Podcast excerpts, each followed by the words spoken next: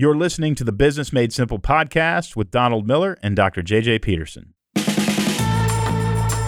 Today's guest is my friend Bill Haslam. Bill was the governor of Tennessee for 8 years. We just had the governor of Tennessee on the show, Bill Lee.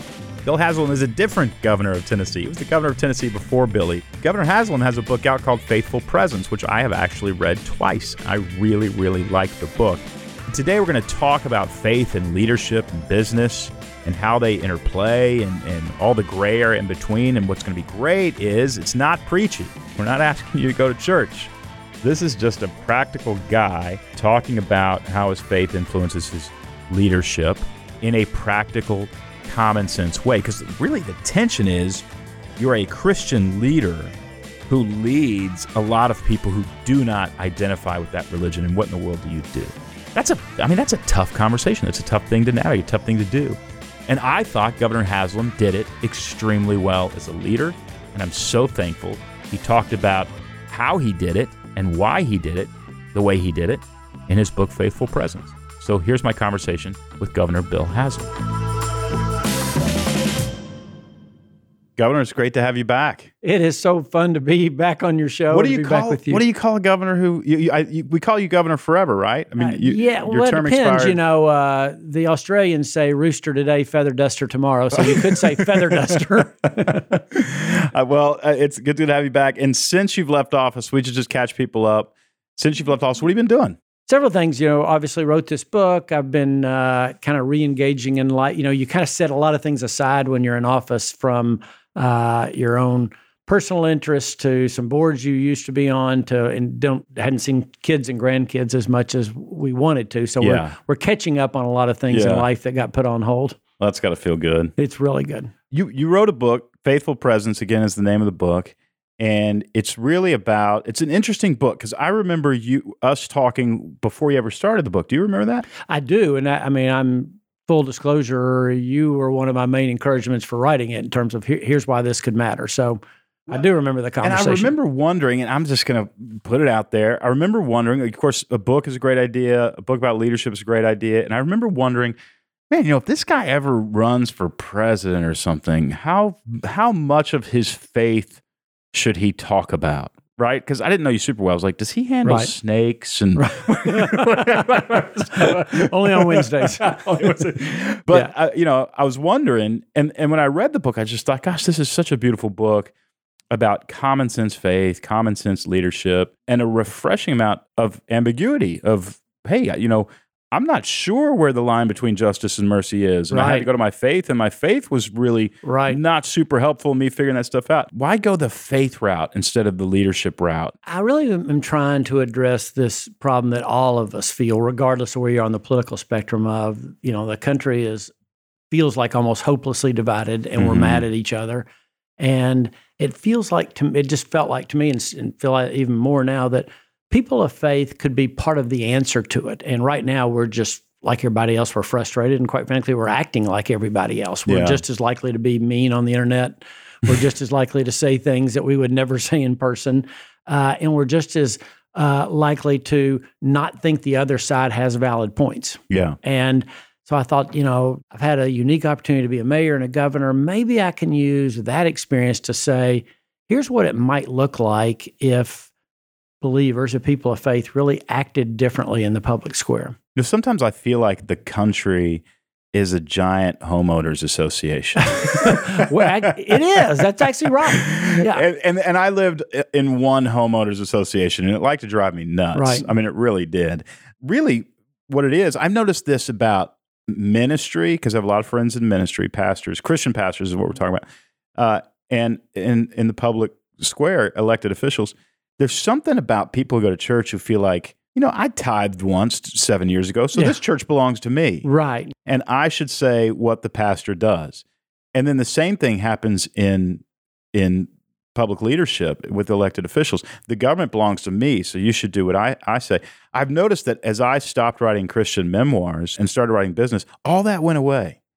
Nobody tried to control me, and nobody, if they didn't like it, they just bought somebody else's book. If you think about what you're saying, and you're right, government really is one big homeowners association. Politics is how we decide how we're going to govern ourselves. Right. It's how we come together to say, you know, here's how we're going to cross streets and here's how we're going to dispense, you know, tax dollars for medical care and everything else. Too many of us feel like, I this is mine. Right. I have the answer. And by the way, all my friends think just like I do. So most people do. And it, I mean, to go to a very raw subject, think about what happened January 6th in the Capitol. Mm-hmm. There were some people who said, this election didn't turn out the way that I thought it should. And I think something happened that shouldn't have happened. Therefore, 500 of us are going to go storm the Capitol to overturn an election process. Yeah. That's the ultimate way that right. feeling plays out. Well, and they're saying the people who disagree with me and vote differently, those aren't actually Americans. Right. There was a joke sitcom once where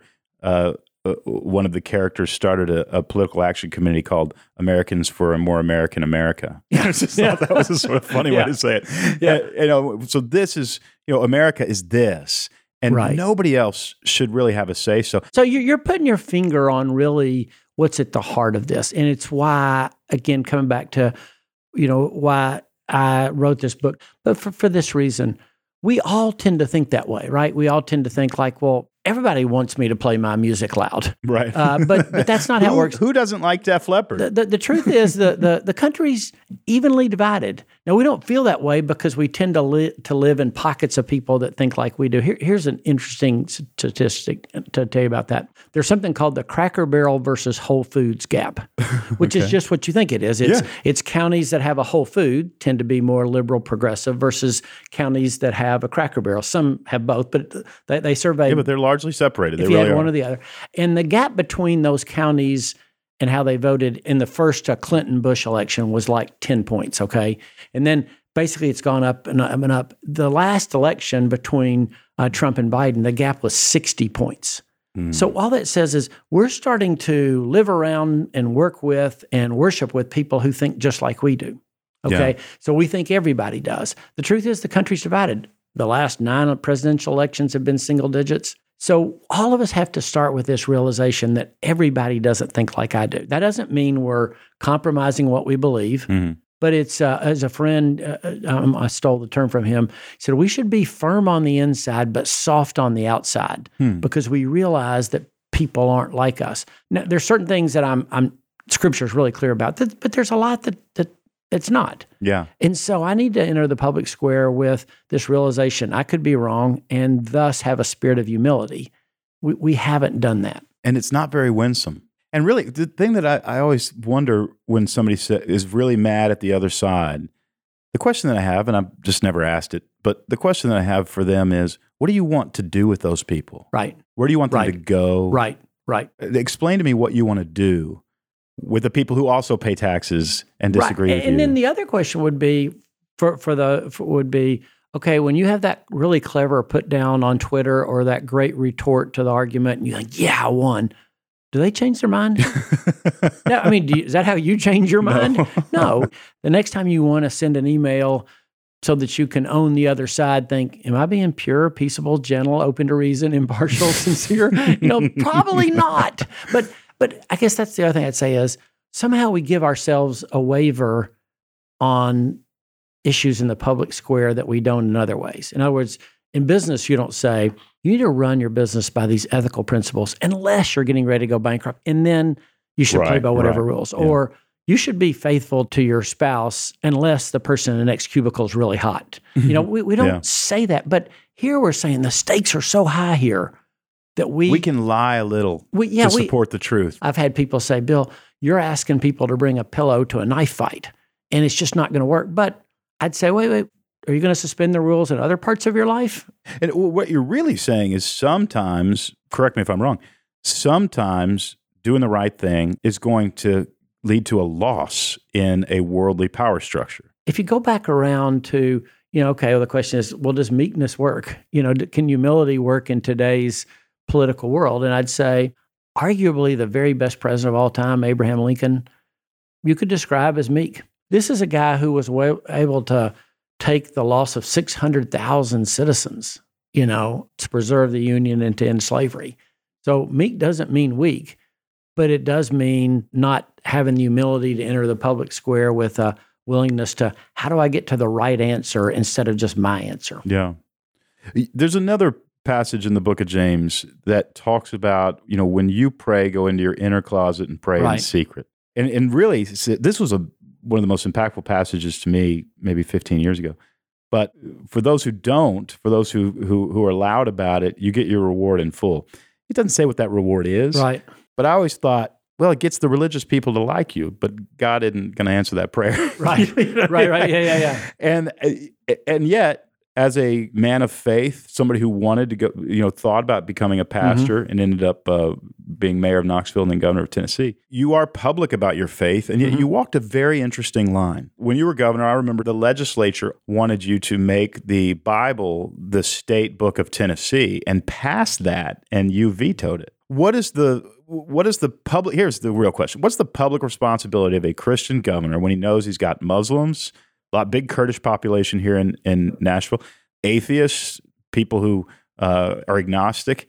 You've got a responsibility to all of them too. How did you walk that line? Yeah. So first of all, to say this, those folks that want the state to be the church are, I think, going down a bad path. If you look at wherever the government has been entwined with the church, it hasn't ended well with the church. Think about Europe today, where there was official government-sponsored church. Yeah, and the Church of England is fairly dead in most parts of Europe, okay?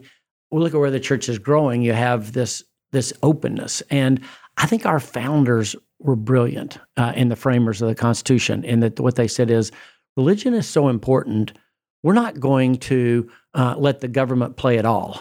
We're not going to let the government establish a religion, okay? But we're also not going to prohibit the free exercise thereof. And so those are the two great truths that we live with. Government can't make any religion the official religion, and I'd argue we don't want them to. And then number two, nor can they stop you from the free exercise of your faith. And Supreme Court's, you know, ruled on several cases that speak to that recently, and I kind of think they've gotten it right in keeping both of those principles true. You've been a leader for a long time. You ran a company. You were mayor of the city of Knoxville, governor. That's probably leadership at about the highest level. What, 30,000 employees? Almost 40,000 employees. Almost 40,000 employees. Yeah. You might have had more than that at Pilot. I don't know. Yeah, I'm not sure. But what's something that you wished you knew about leadership on day one being governor that you knew after 8 years? Can I give you three quick things? Yes, please. Number one, this is harder than it looks. While even if you're a leader, there's somebody that's your leader. Yeah, you should give that person grace. I just learned by the time decisions got to the governor, if they got to me, there wasn't an easy answer. And as a friend of mine says, even a pancake has two sides. You know, and there usually is a good argument for the other side. So that'd be the first thing: is harder than it looks. Give other people who are leaders some grace. Number two, never hire somebody who has a big ego. It's just not worth it. It never ends well. Wow. I mean, that's a really specific, what's his name? No, I'm kidding. That's actually, it's so specific, but it actually is, that's almost like saying never throw a wrench into the engine. It's just never worth it. And there's a lot of people who think, this guy or woman, they're so talented, they're so great, and I know they're hard to work with, but it'll be worth it. Yeah. Trust me, it is never worth it. It never ends well. Yeah. I don't care how talented they are. If they're that person that you don't want to work with, don't hire them for somebody else to work with. And then the third thing I'd say is this.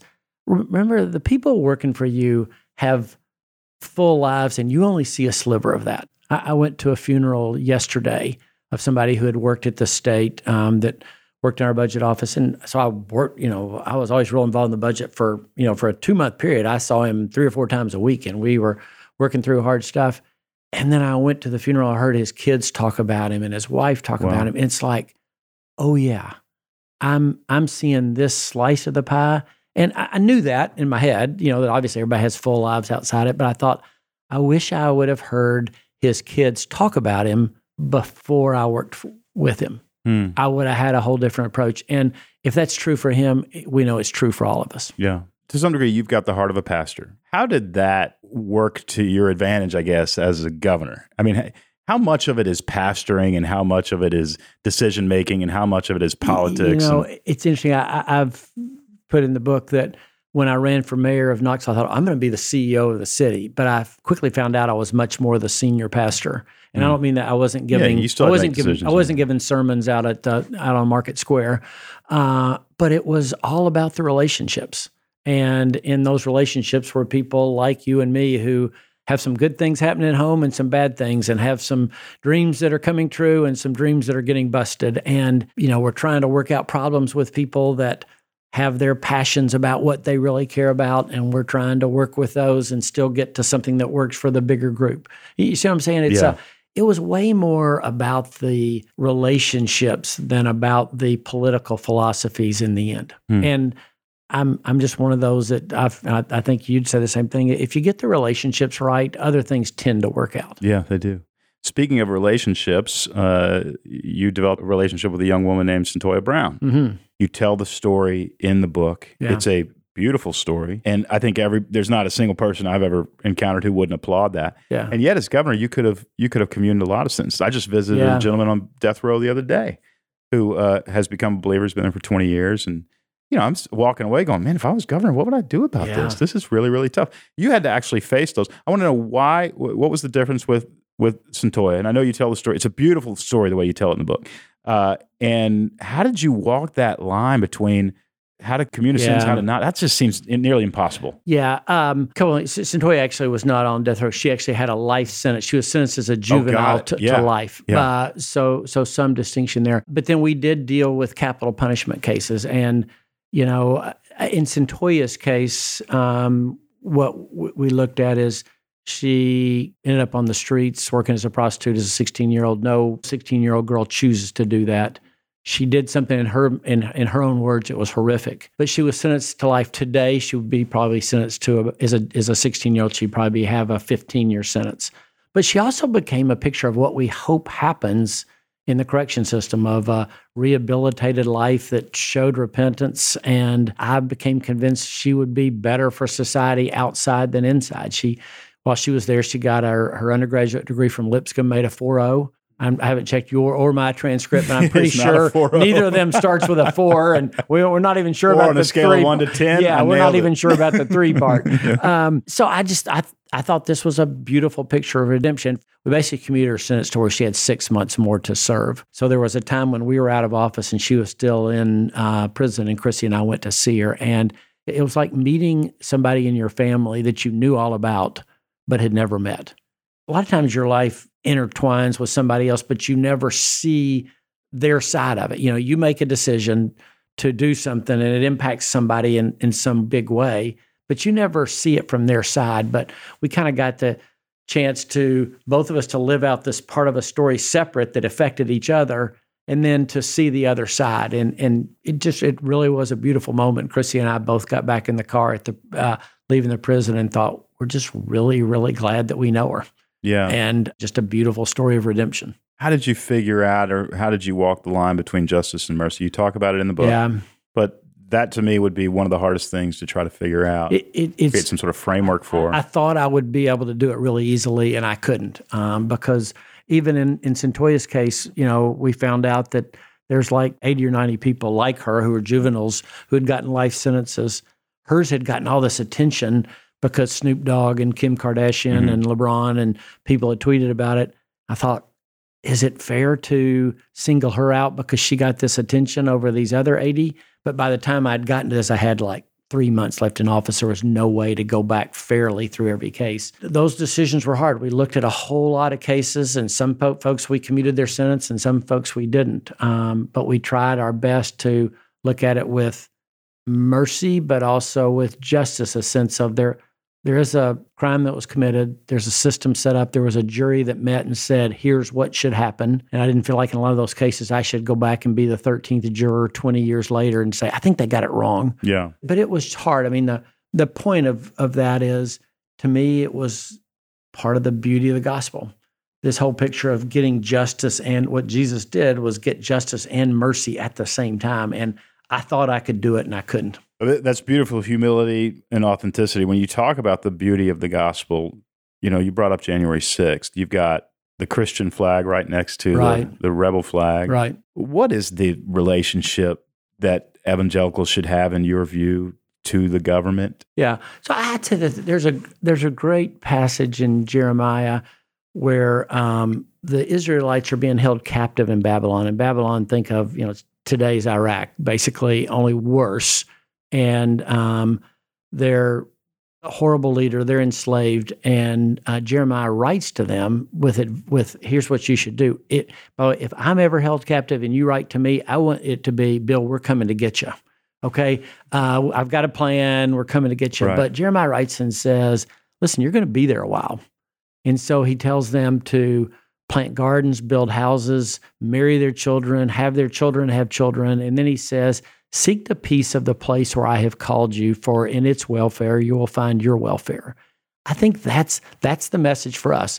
What should we do in terms of, we should seek the peace of the place where we're called us in whatever role that we're called to be faithfully present in. For some of us, that means running for office. For others, it means helping people, good people we know run for office. And for others, it might just mean voting. But also in there is this reality that government provides needs and can do things that we can't do ourselves. Bill Gates cannot build his own interstate system. Okay, Warren Buffett cannot have his own army. I mean, you see where I'm going with that. And so this really matters. And so in seeking the peace of the places where we're called, I think that includes we elect people who really care about making a difference, because now it's a lot more likely that the people running just want to make a point. That's a great way to say it.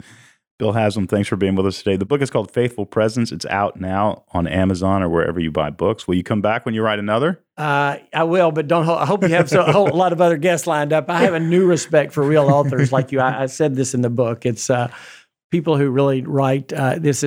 I'm telling you at home, this is not as easy as it looks. Yeah, well, you did a great job. I told you once, it's hard to write a book. It's even harder to write a good book, and you did both. Thanks for your help.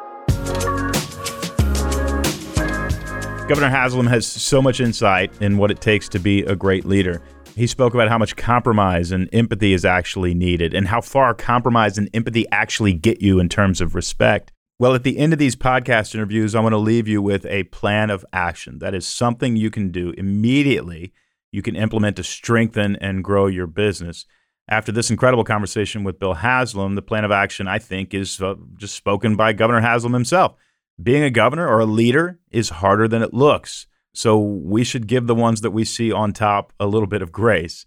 And as a leader, many of you know that, right? People aren't giving you grace and you need it, so we should give some of our leaders some grace as well. 2, never hire someone with a big ego. I mean, talk about just pragmatic, practical advice. It never works out, no matter how great they seem to be. You're just going to have to deal with drama.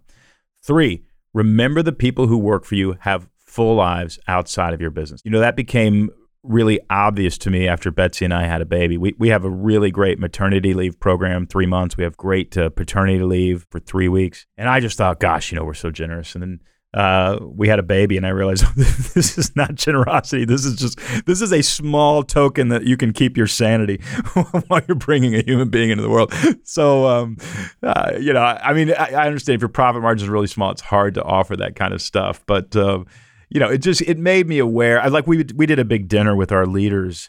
You know, we sent $100 Uber Eats gift certificate to the spouses because I realized for the first time, like an idiot, when you have a dinner, half the help leaves. And, you know, to realize that these are human beings and they have a life outside your business, I think will make them really, really be a little more loyal to you and stick around a little more because they know that you understand things that other bosses may not understand. You only see a sliver of what's going on outside the workplace. Bill talked about someone on his staff who passed away and at the funeral, his children and family spoke so highly of him. You know, those are kind of sobering moments when you realize that as ambitious as we are and as much as we're trying to get goals done, these are human beings. They are loved and admired. You know, there seems to be a general theme talking to Governor Haslam. There always has been since the very first conversation I've had with him, and that is he's a guide. I mean, if you're familiar with the StoryBrand framework, you know that as a brand, you play the guide and not the hero. And as a leader, we play the guide as well. There are 2 other characters I don't talk about. I talk about heroes and guides. I talk about them in my new book coming out in January, Hero on a Mission. But there's also the victim and the villain. And the primary characteristic of a villain in any story is the villain makes people small. And the guide makes people big, specifically the hero. They help the hero win. They help the hero transform into a bigger, better version of themselves. Villains squash out people. And what I hear Governor Haslam saying is, be the guide. Don't be the villain. Don't make people small. Thank you to Bill Haslam. His book, again, is called Faithful Presence. I've read it twice. It's available on Amazon. You should go get it. Listen, if you need help assessing what's wrong with your business or your leadership or whatever you're trying to build, you can actually hire a Business Made Simple certified coach. Just go to hireacoach.com. We actually certify the best business coaches in the world, and they can each help you figure out exactly what's going wrong with your business, and then they can give you the tools that you need to fix it. Just go to hireacoach.com today.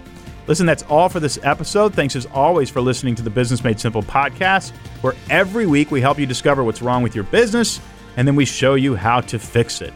I'll see you again next week.